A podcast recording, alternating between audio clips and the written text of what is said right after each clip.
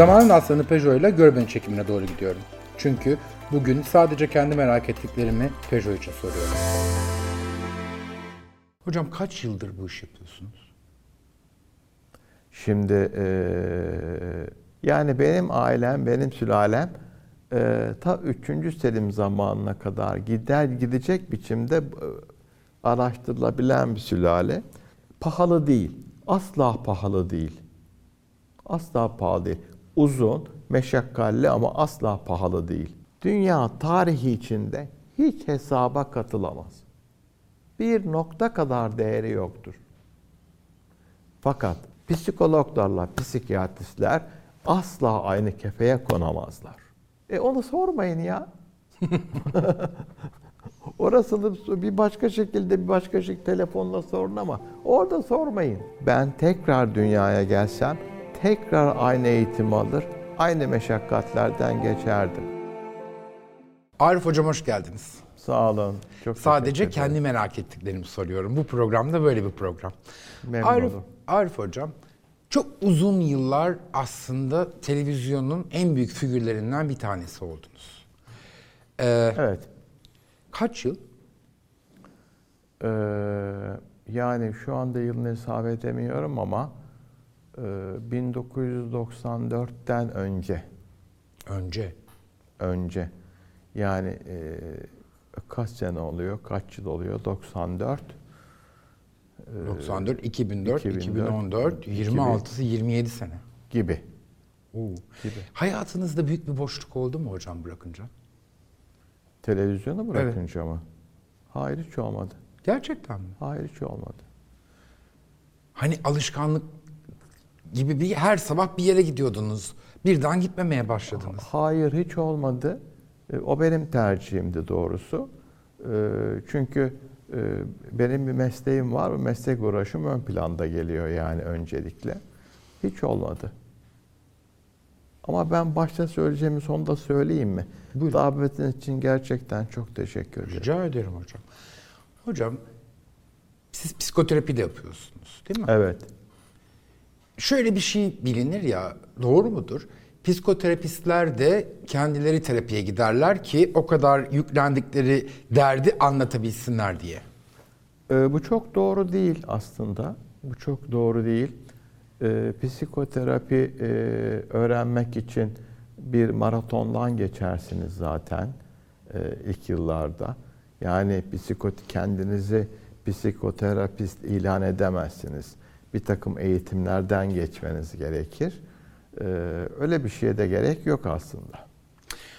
Bu herhalde mesleğin ilk başlarında e, danışmanlık alıyor ya psikoterapistlerde. Herhalde oradan yayılan bir şey. Ee, bence yanlış yayılan bir şey.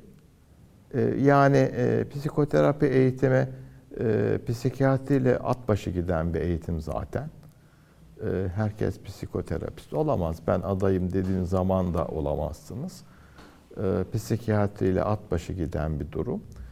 Ee, son günlerde psikoterapi eğitimi e, biraz yolundan şaşsa da e, doğru yol benim önce söylediğim yol. Yani hem meslek eğitimi devam eder hem bir taraftan psikoterapi eğitimi devam eder ve sonunda uzmanlaşırsınız ve o yola çıkarsınız. Hocam kaç yıldır bu iş yapıyorsunuz? Şimdi eee, yani 45 yıl falan oldu. 45 yıl oldu. Genç duruyorum değil mi? Evet hocam. 45 yıl çok zaman. Hiç bırakmayı düşündünüz mü? Hiç düşünmedim. Çok memnunum hayatımdan. Bu bırakırsam yaşlanırım duygusu Yok, mu? o duygu değil. Meslekten gerçekten bakın benim e, psikiyatriye başlayışım e, tıp fakültesi dördüncü sınıfta duyduğum özel ilgiyle oldu. O saatten bu saate kadar ben tekrar dünyaya gelsem tekrar aynı eğitim alır, aynı meşakkatlerden geçerdim. O yüzden dua ediyorum. Zor bir eğitim değil mi hocam? Ee, kendine göre zor bir eğitim ama herkes bir şeyler, bir zorluklara katlanmak zorunda. O zorluklara katlanmayınca zaten yapılan hiçbir şeyin anlamı yok. Doğru. Hocam nerede doğdunuz, büyüdünüz? Antalya'da doğdum, büyüdüm. Aa, sıcak memleketten. Evet. Yani benim ailem, benim sülalem e, ta 3. Selim zamanına kadar gider gidecek biçimde e, araştırılabilen bir sülale. E, hepimiz Antalya'da doğduk, büyüdük. Daha sonra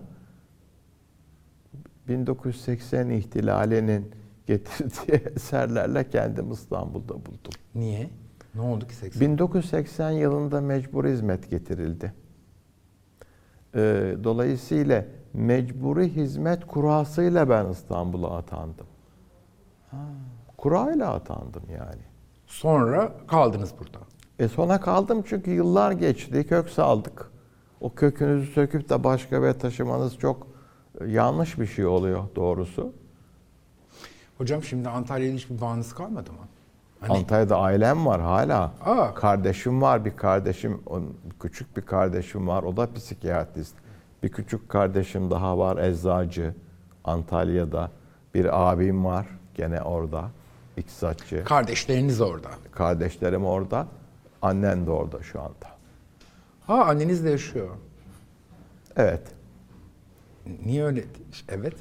Bir şey hasta. Ee, benim ikinci annem, kendi öz annem değil ama bana öz annelik yapan bir anne. Anneniz vefat mı etti? Vefat etti. Sonra babanızın ikinci evliliği. İkinci evli, mecburen ikinci evli oldu. Ee, ondan da bebeklerimiz var. Kardeşlerim de daha çok ondan. Ee, yani annem 50 yaşına vefat etmişti. Çok genç yaşta. Ben de 9 yaşında falandım. Hocam biz sanıyoruz ki dışarıdan mesela siz insanları hep tedavi ettiğiniz için hani ruhsal sorunlarını sanki psikiyatristler hiç ruhsal sorun yaşamazlar gibi. Öyle mi? Yani siz başınızı atıyorum bir içiniz sıkıştığında hemen onu e, profesyonel olarak ne yapacağınızı bilip hemen halledersiniz mi? Evet öyle. Ne yapacağınızı biliyorsunuz. Neyle karşı karşıyasınız biliyorsunuz. Ne yapacağınızı gerekene müdahale eder, gerekeni gerektiği anda çözersiniz. Aa, mesela hiç psikiyatristler e, depresyona girmez mi? Hiç içleri sıkılmaz mı? Girerler, girerler. Depresyonda olduklarını bilirler. Ona göre önlemini alırlar ve çıkarlar. Daha kolay olur çıkış. Ama çok daha endojen, daha büyük patolojiler.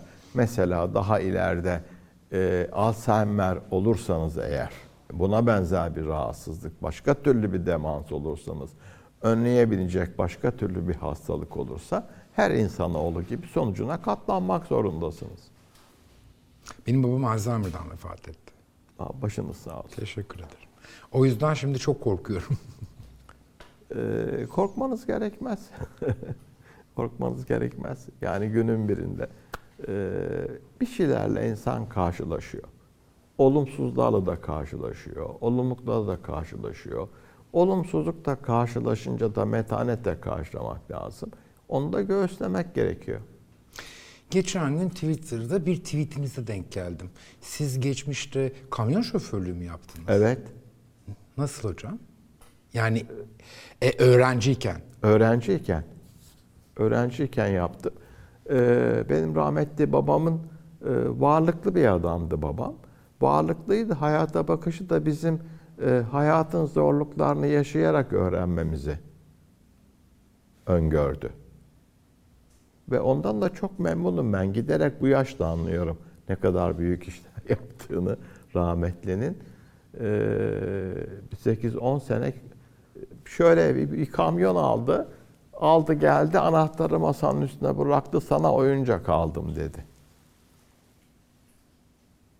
Ve devam ettik o yüzden. Sonra siz hep taşımacılık mı yaptınız hocam? Ee, hem okula gittim hem yaz tatillerinde taşımacılık yaptım. 8 yıl kadar sürdü. Psikiyatrik tedavi uzun ve pahalı bir tedavi mi? Pahalı değil. Asla pahalı değil. Asla pahalı değil. Uzun, meşakkatli ama asla pahalı değil. İnanın değil. Ama- yani bugün özel hayatta baktığınızda bir küçük operasyon kaça mal oluyorsa, 3-5 günlük, bir hafta 10 günlük bir kalp operasyonu kaça mal oluyorsa, e, psikiyatrik tedavi o kadarı asla bulmaz. Yani e, psikiyatri aslında para kazanma amacıyla bakıldığında susuz bir e, toprakta buğday yetiştirmeye falan benzer yani. Emek harcarsınız, harcarsınız, harcarsınız.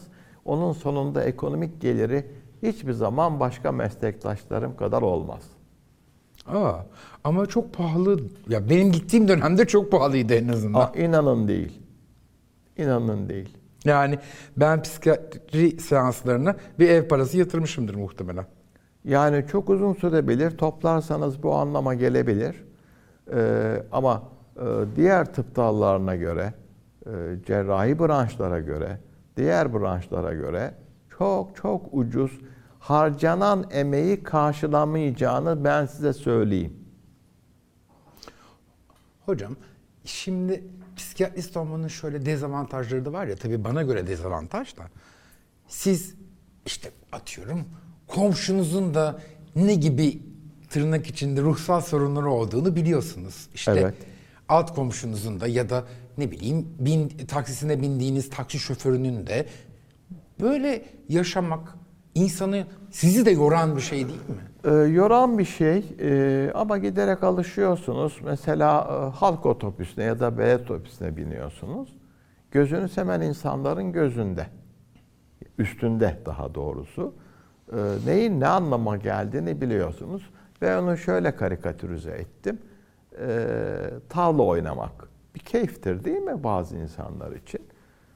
Benim için değil. Çok iyi tavla oynadığım halde değil. Çünkü karşımdaki adamın nasıl tavla oynadığını çok fazla farkındayım. Nelerin etkisinde kalarak oynadığının farkındayım. O yüzden bana çok fazla keyif vermiyor. Ama o zaman hayat da bir yandan bir yerden sonra zorlaşıyor sizin için. Hayır. Çünkü bizim için eğlence olan bir şey sizin için eğlence olmaktan da çıkıyor. Ee, çıkıyor, e, çıkıyor ama biraz gerçekçi yaşamak gerekiyor hayatı zaten. Yani e, mesela bugünlerde korona günleri değil mi? Korona günlerinde nelerin yaşanabileceğini hepimiz çok iyi biliyoruz. E, geçenlerde yani bugün hemen hemen ya da dün e, bu koronanın ne kadar problem olduğunu bilen insanlar bir otelde bir parti vermişler maskesiz falan. Yani bu artık tam bir inkar fenomeni. Böyle bir şey yok. İnanmıyorum tarzında bir inancın ürünü. Yani bunu nasıl yaparsınız? Herkes bunu biliyor. Maskesiz, e, sosyal mesafe ve hijyensiz nasıl bir araya gelebiliyorsunuz? Akıl bali değil yani insanlarda. Çocuklarınız var mı hocam? Allah bağışlarsa var. Kaç tane? İki tane oğlum var. Aa, onlar Birisi tıp doktoru, birisi endüstri mühendisi. Aa, ne- İkisi de evli şimdi. torunlarınız var o zaman. Torunlarımız henüz hazırlıkları yapıyorlar galiba. bir şey söyleyemiyorum. Torun ben torun istiyorum da bir şey söyleyemiyorum. Müdahale etmiş olmayayım hayatlarına. E tabii hayat onların hayatı. Müdahale etmek istemiyorum. Eşimle biz bunu ara sıra konuşuyoruz. Ee, ama hiç çıt çıkarmıyoruz kimseye. Çünkü gelinler var alınmasınlar, kılmasınlar. Çünkü gelinler bizim için kızlarımızdan da kıymetliler yani açıkça söylüyorum. O kadar seviyoruz. Biz tabii. ayıramıyoruz. Ee, kırılmamaları için elimizden gelen her şeyi yapıyoruz. Hocam sabah Dobra Dobra programına çıktığınızda e, bir sürü olay oluyordu. İşte Evet. büyük cinayetler hepimiz de merakla takip ediyorduk. Ben hala zaman zaman bakıyorum. Mesela bir şeyden çok emin olduğunuzda bile orada bunu söylememek çok zor değil miydi? Ee, Şimdi e, benim bir psikiyatr, bir profesyonel olarak söyleyeceklerim var, söylemeyeceklerim var. Etik kurallara uymak zorundasınız. Etik kurallara uymak zorunda olduğunuz için halka karşı söylememeniz gereken şeyler var. Bunlara uyuyorsunuz. Ben çok sıkı sıkıya uydum. Hayatım boyu meslek etiğiyle yaşadım. Meslek etiğiyle de uyandım. Meslek etiğiyle de uyudum yani. O bakımdan hiç zevzeklik yapmadım. Kızgın mısınız? Efendim? Kızgın mısınız o ekibe? Ee, kızgın değilim. Gerçekten kızgın değilim. Ee, o ekiple beraber çalışırken e, herhalde bir 14 yıl beraber çalıştık. Yani az bir zaman değil. Ee, ilk başta da çok keyifliydi. Ee, daha sonradan kızgın değilim. Allah yollarını açık etsin. Başarılı olsunlar. Tabii ki herkes başarılı olsun. Başarılı olsun. Keyif alsınlar. Ekmek paralarını kazansınlar. Herkes ekmek parası için çalışıyor. Arif Hocam, psikiyatri ilaçları için hepimizin bir ön yargısı vardır. İşte buna başlarsak bana alışkanlık yapar. İşte buna başlarsak ben bunu bırakırsam yaşayamam. İşte ne bileyim aman aman sakın ilaç verdilerse içme. Böyle midir hakikaten? Hayır böyle değil. Bu kesinlikle ön yargı ve yanlış yargı. Bakın ben size bir şey söyleyeyim. 60 milyon yıllık dünya tarihinde insanlık tarihi 12 milyon yıl. Değil mi? Yaklaşık. Ee, ya milyon mu bin bin yıl aç- açısından bir karışıklık olmasın. 60 milyon yıl dünya tarihi içinde hiç hesaba katılamaz. Bir nokta kadar değeri yoktur. Fakat 1950'lerde başlayan insan duygu ve davranışını değiştiren ilaçların keşfi 1950-2020 yaklaşık 70-75 yıllık süre psikiyatri tarihi için her şeydir. Her şey. İnsanlık tarihi için de her şeydir. Çok büyük bir devrimdir. Tekerleğin bulunması kadar insanlığı değiştirmiştir. Bugün ilaç uygulamaları olmasa hepimiz birbirimize girerdik. Bütün psikiyatri branşını yok edin. İstanbul'da yaşayamazdık gibi gözüküyor. Hepimiz o kadar delirdik diyorsunuz yani. Yani o kadar delirmek değil. Ee, bizim e, fonksiyonlarımız, görevlerimiz şu. İnsan hayat kalitesini arttırmak. Hayat kalitesinin arttırılması kalitesizliğin yok edilmesi anlamına gelir. Dolayısıyla e, içinde bulunduğum ve bu çok sevdiğim branş için söylüyorum ben bunu. E, bu ön yargı, ilaç ön yargısı e, beni izleyenler ve siz de başta olmak üzere affedin. Ee, ön yargıla bu ön yargı yanlış bir ön yargı. Bilgisizliğin bir ön yargısı. İnsan duygu ve davranışı, düşünce, duygu ve davranışı beyin faaliyetlerinin kimyasal ürünüdür. O kimyasal ürünlerde bozulurlar. Onu da düzeltmeye ilaçla muktedir oluyoruz. Çünkü beyin kapalı kutu. Kapalı kutuya ilaçla dışarıdan müdahale edeceksiniz. Tamir edip kişinin yaşam kalitesini yükselteceksiniz. Keşke bir operasyon yapsak da düzelseydi bu işler. O kadar kolay, hiç kolay değil bugün için. Çünkü beyinle her zaman böyle e, pabuç gibi oynayamazsınız. Beyni oynadığınızda mutlaka bir muadili vardır. Hocam, psikiyatristlerle psikologlar hep bir gergindir. Evet. Ee, psikologlar, psikiyatristleri e, hastaları sadece ilaçla tedavi etmekle suçlarlar. Bu da yanlış yargıdır. Bu da yanlış yargıdır. Bakın ben size şey yapayım. Psikolog kardeşlerim, psikologlar beni affetsinler. Anlatabiliyor muyum? Ee, psikoloji normal insan davranışlarını üstünde çalışan sosyal bir bilim dalıdır. Psikiyatri ise insan anormal insan davranışlarını açıklamaya çalışan bir tıp bilim dalıdır. Biri sosyal, biri tıp. Birisi e, daha önceki yılları söylüyorum. e, Şu üniversitenin Edebiyat Fakültesi'nin bir alt dalından yetişen kardeşlerim, birisi tıp fakültesinden yetişen meslektaşlarım. İkisi asla aynı değildir. Asla aynı değildir. Hele son zamanlarda bir e, moda çıktı. Ee, bir psikiyatrist yetiştirmek için ülkenin yapması gelen gereken yatırımlar, bir takım vakıf üniversiteleri falan e, gereken yatırımlar çok zor. Bir tıp fakültesi binası yapacaksınız, tıbbın diğer dalları olacak, hastane yapacaksınız, oraya alacağınız 3-5 tane öğrenci ile bunu finanse etmek çok zordu. Ama bir e, yeni kurulan üniversitelerde bir psikoloji e, meselesi e, kıymetlidir, iyidir, hoştur. Bir sıra, dört masa, bir tahta, bir öğretmen, hoca.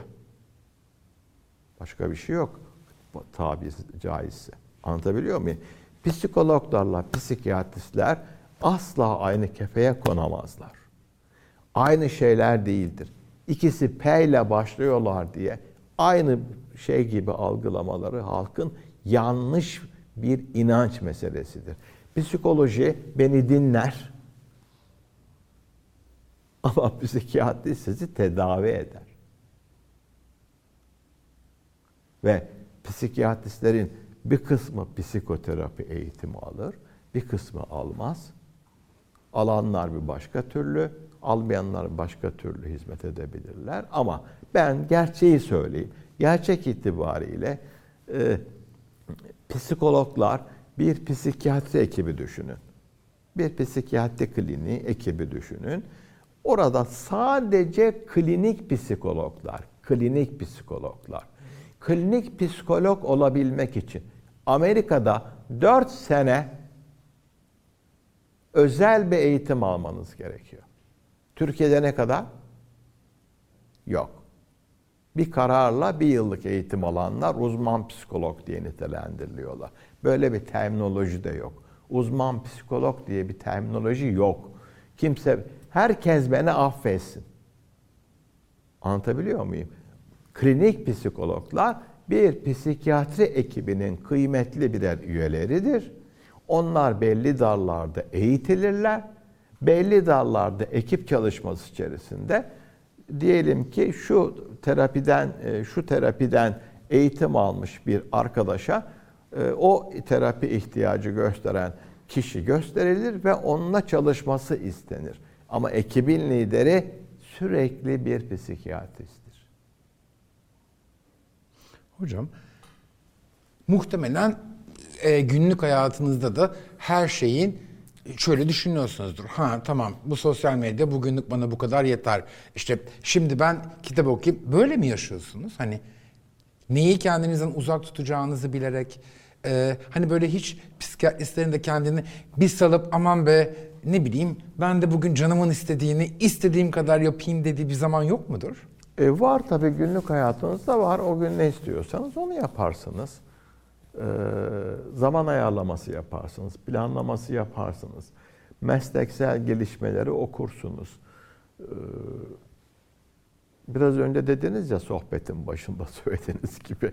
E, oturup sohbet edecek, sevdiğiniz bir arkadaş bulursanız oturup sohbet edersiniz ama o da çok az.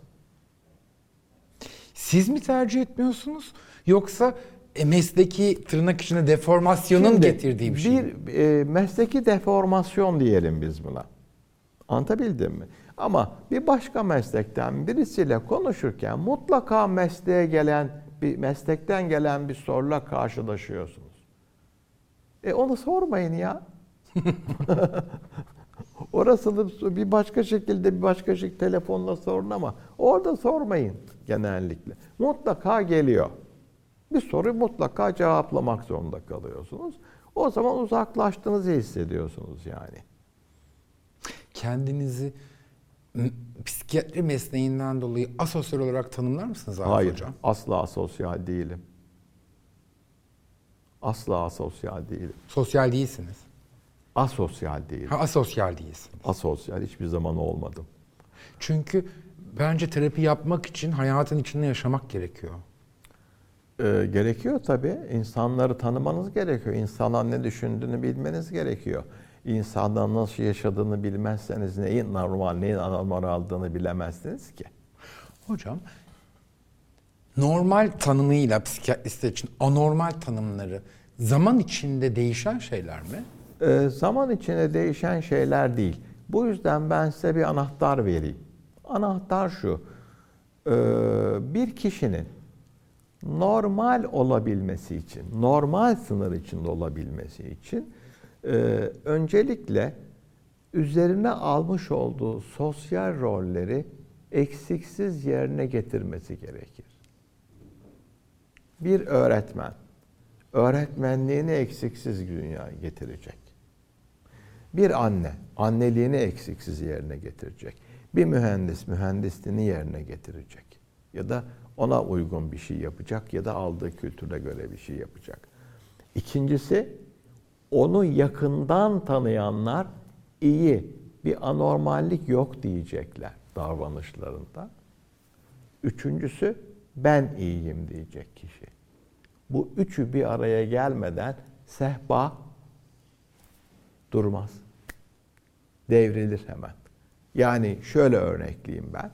Ee, kişi ben iyiyim dedi. Etrafındakiler de davranışlarını samimi biçimde söylersem anormallikleri anlattılar. Ne olduk da anlattılar. O kişi iyi değildir. Olayın farkında değildir. İçgörü sahibi değildir. Anladım. Anlatabiliyor muyum? Anladım hocam. Anladım. Ve içgörü bence en önemli şey. İçgörü çok önemli. İçgörü olmasa olmaz zaten.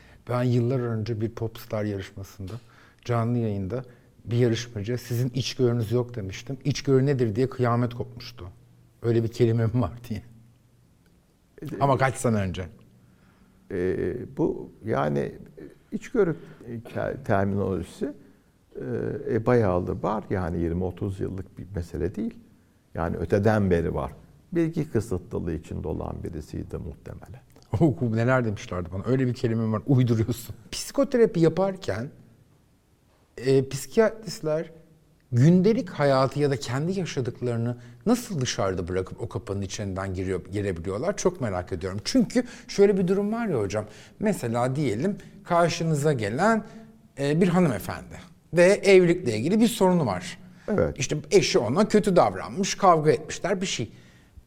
Ama siz de bir gece önce aynı mevzuda eşinizle kavga etmiş ve kendinizi haklı hissediyor olabilirsiniz. Ee, hiç öyle bir durum olur mu bilmiyorum. Yani şöyle bilmiyorum. Benim mesela e, 40 yılı 45 yılı aşkın zamandır eşimle hiçbir kavgam olmadı. Olmaz da. Mümkün de değil yani. Hocam 45 yıl hiç tartışmadınız mı? Hiç tartışmadık. Hiç. Hiç tartışmadık. Hiçbir kavgamız yok. Aa. Gerçekten yok.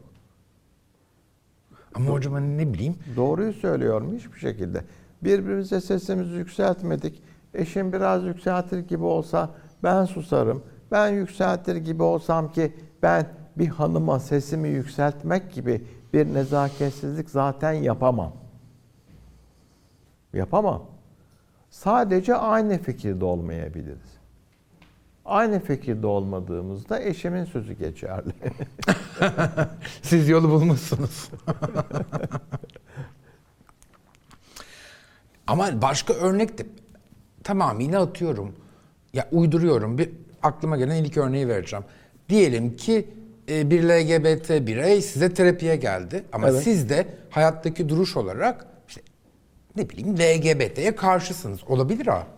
Şimdi bu, bu bu tartışmalar ya bu çatışmada psikiyatrist nasıl görüşünü e, kullanmıyor mesela? Çok özür diliyorum. Bir psikiyatrist cinsiyetini, kendi cinsiyetini öne çıkaramaz. Kendi görüşünü karşıdaki insanın görüşü gibi göremez. Kendi iç görüşüne karşı da kişiyi suçlayamaz. Tam bir tarafsızlık objektivitesi içinde olmalıdır. LGBT olmuş da olmamış. İnsan olması önemli bizim için. İnsan. Ben onun hayatını nasıl kalite katarım? Hedef bu. Yani 45 yılı aşan süredir. Bakın e, benim tıbbiyeyi bitirmem e, 1970 77. 70 77 yılında da psikiyatriye başladım. Tıbbiyeyi bitirdim. Tıbbiyeyi bitirdikten 15 gün sonra ihtisasa başladım. 15 gün kadar böyle rahat gezebilme şansım. O da rahat değilim. Yani ben nerede bu işi yapacağım diye. O kadar çok teklif aldığım oldu. Başka branşlardan oldu. Ama benim kafamda psikiyatri yapmak fikri, sabit fikri zaten vardı. Ben e, ilk gittiğimde hocama size bir sır vereyim mi? Sır şu. Bütün eğitim hayatım boyunca bir tek dersten kaldım. O da psikiyatri. O yüzden mi psikiyatrist olmak O da istediniz? psik- Hayır. Ben bu düşüncemi hocama önceden bahsetmiştim. O sınav sözlü sınav, birebir yüz yüze yapılan sınavlardı. Ee, Allah selamet versin. Hayatta kendisine çok saygı duyarım ve çok severim. Ee, ustam yani benim. Ee, geçen gün telefonla e, sevgiyle konuştuk kendisiyle. Bahsettim. O e, beni çok sarstı. Yani sınavda çok sarstı. Benim bilgimin çok ötesinde sorular sordu. E ben tabii çuvalladım. Ben çuvallayınca e, hoca dedi ki bana "E, sana hadi ver karneni bir orta yazayım da geç. Cevap şu. Hocam asla ben orta orta istemiyorum. Benim niyetim biliyorsunuz. Eğer siz öğrenci olsaydınız, ben hoca olsaydım, bu soruları siz bana verseydiniz vallahi billahi bırakırdım sizi. Lütfen bırakın dedim. Lütfen bırakın. Ben ortam orta istemiyorum. Orta ile geçti damgası yemek istemiyorum dedim. Sonra bir ay sonra sınav tekrarlandı. Tabii daha da hazırlanmış geldim taktikleri bildiğim için. O zaman da 100 aldım. Siz ne eğlendirir hocam? Hayatta neyle eğlenirsiniz yani? Ee, ben birincisi evlatlarım çok fazla eğlendiriyor. Evlatlarım eğlendiriyor. Ee, bazı samimi arkadaşlarım eğlendiriyor. Onlar da psikiyatrlar. Onlarla keyif alıyorum. Ee, onun dışında e, sinema eğlendiriyor, tiyatro eğlendiriyor. Çok güzel bir konser eğlendiriyor. Gider misiniz? Ya pandemi yokken gider miydiniz? Tabii giderdim. Tabii Meraklısınız giderdim. yani. Tabii giderdim. Televizyona meraklı mısınız hocam? Ee, pandemiyle televizyona çok meraklı oldum. pandemiyle birlikte mecbur oldum yani. Dizi mi seyrediyorsunuz? Dizi falan asla izlemiyorum. Asla izlemiyorum. Ee, ben daha çok belgesel nitelikli şeylerden hoşlanırım. Yani örneğin bir roman. Değil mi? Roman oku. Ee, ben bilirim ki o roman e, kişinin hayal dünyasında olan şeyler. Kurgu. Kurgu. Elin kurgusuna ihtiyacım yok benim. Belgesel, bilgiye dayalı, referans gösteren, bilimsel çalışmalarla bezeli çalışmalara bayılırım. Ama hocam hani kurgu okumak da Türkçeyi geliştirir, dile hakimiyet sağlar. Bir E sürü şey zaten var. benim Türkçem fena değil yani. bir sürü hani okumanın bir sürü güzel yanı var ya. o var tabii onlar tartışmasız. Onlardan geçtik. Ee, yani e, biz Siz dizi seyretmek anlamında söylüyorsunuz. Bakın özür dilerim. Meslek hayatında en çok takip ettiğimiz şey karşıdaki insanın konuşmasıdır. E siz Türkçeyi çok iyi bilmiyorsanız konuşmayı takip edemezsiniz ki. Zaten galiba o yüzden başarılı psikiyatrist var, başarısız psikiyatrist var. Şimdi onu ben şöyle söylüyorum. E, doktorlar bir eşyesi gibi aynı boyda değildir diye. kimisi iri, kimisi küçük, kimisi zayıf, kimisi geniş. Hocam mesela annenizle yani e, babanızın ikinci eşiyle ilişkileriniz küçükken de hep hep iyi miydi? Yoksa daha sonra e, siz artık psikiyatrist olunca daha iyi ilişkiler mi kurdunuz? Ee, şimdi benim kendi öz annemle müthiş sevgi bağı vardı. Müthiş bir sevgi bağı vardı. Ee, ikinci annemle de e, giderek sevgi bağı gelişti. Önce bir yabancılık dönemi ge- geçildi. Sevgi bağı gelişti. Ee, kardeşlerim doğunca daha da gelişti aile bütünlüğü. Artık kan bağı olmaya başlayınca öz annenizden farklı birisi olmuyor. Yani kan bağı olan bir başka kardeşiniz var. Artık e, benim kendi düşünceme göre artık biz de akrabayız. Yani kardeşten kan bağı olduktan sonra e, dolayısıyla herhangi bir sıkıntım olmadı. Şanslısınız. Ee, sustum. Ee, şanslı mıyım? Evet şanslıyım ben. Ee, şanslıyım ama e, hayatımda zorluklar olmadı değil. Ama zorlukları hayatın bir gerçeği gibi kabul ederek aşmaya çalıştım. Yani hayatın bir parçası. Zorluk da iyilik de bir parçası.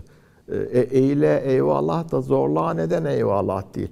Yani birazcık e, zorluk sizi uğraştırabilir, enerji harcattırabilir ama e, onu da yaparsanız ve hiç düşünmedim yani bu zorluk mu değil mi diye.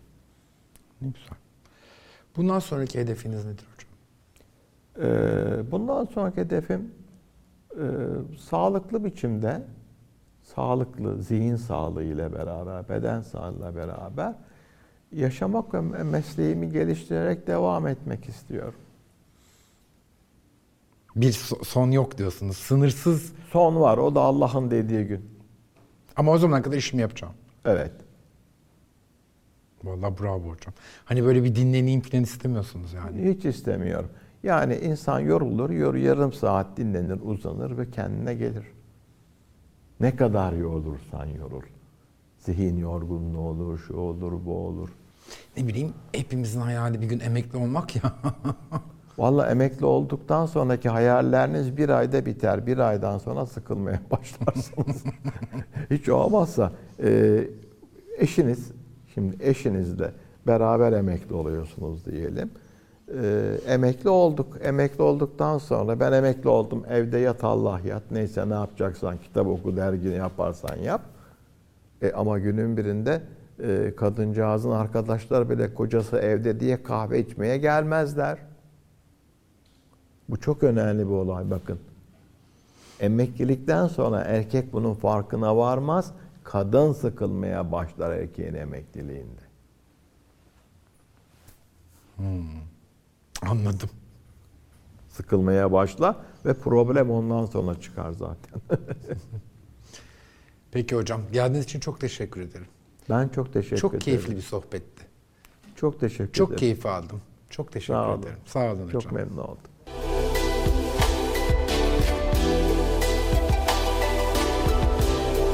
Sadece kendi merak ettiklerimi Peugeot için sordum.